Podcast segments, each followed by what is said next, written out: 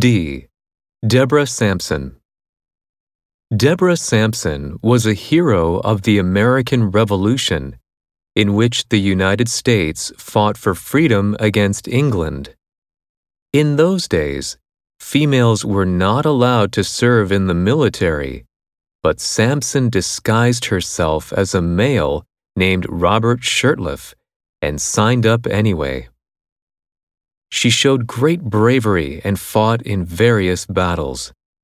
Once she was wounded in the shoulder, but could not go to a doctor in case he realized she was a female, so she removed the bullet herself.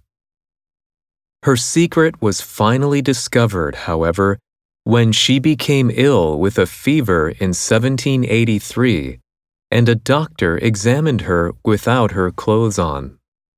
She was immediately forced out of the military.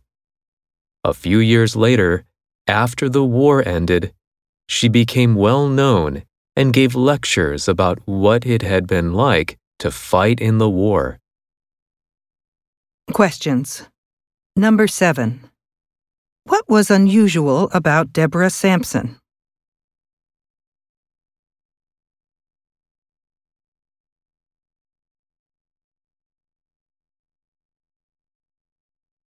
Number 8. What happened to Sampson in 1783?